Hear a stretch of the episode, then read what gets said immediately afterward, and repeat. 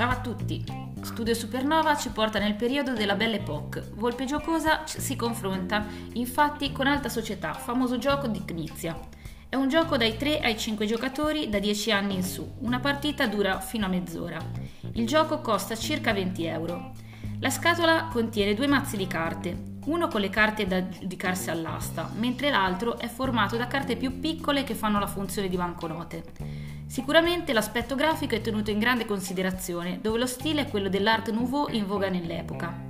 È un gioco che si basa sulla meccanica dell'asta, dove i giocatori si contendono carte con frivolezze e piaceri della vita, ognuno con un valore diverso.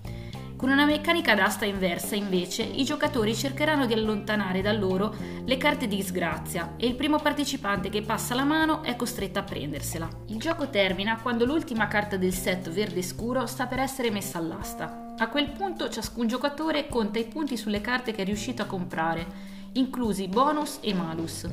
Caso particolare, il giocatore con meno soldi a fine partita è escluso dal conteggio dei punti ed ha proprio perso a priori.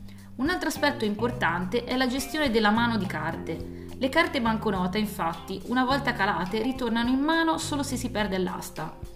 Non è possibile scambiare, ad esempio, quelle in mano in tagli più piccoli. È importante quindi non trovarsi alle aste finali con solo pezzi grossi.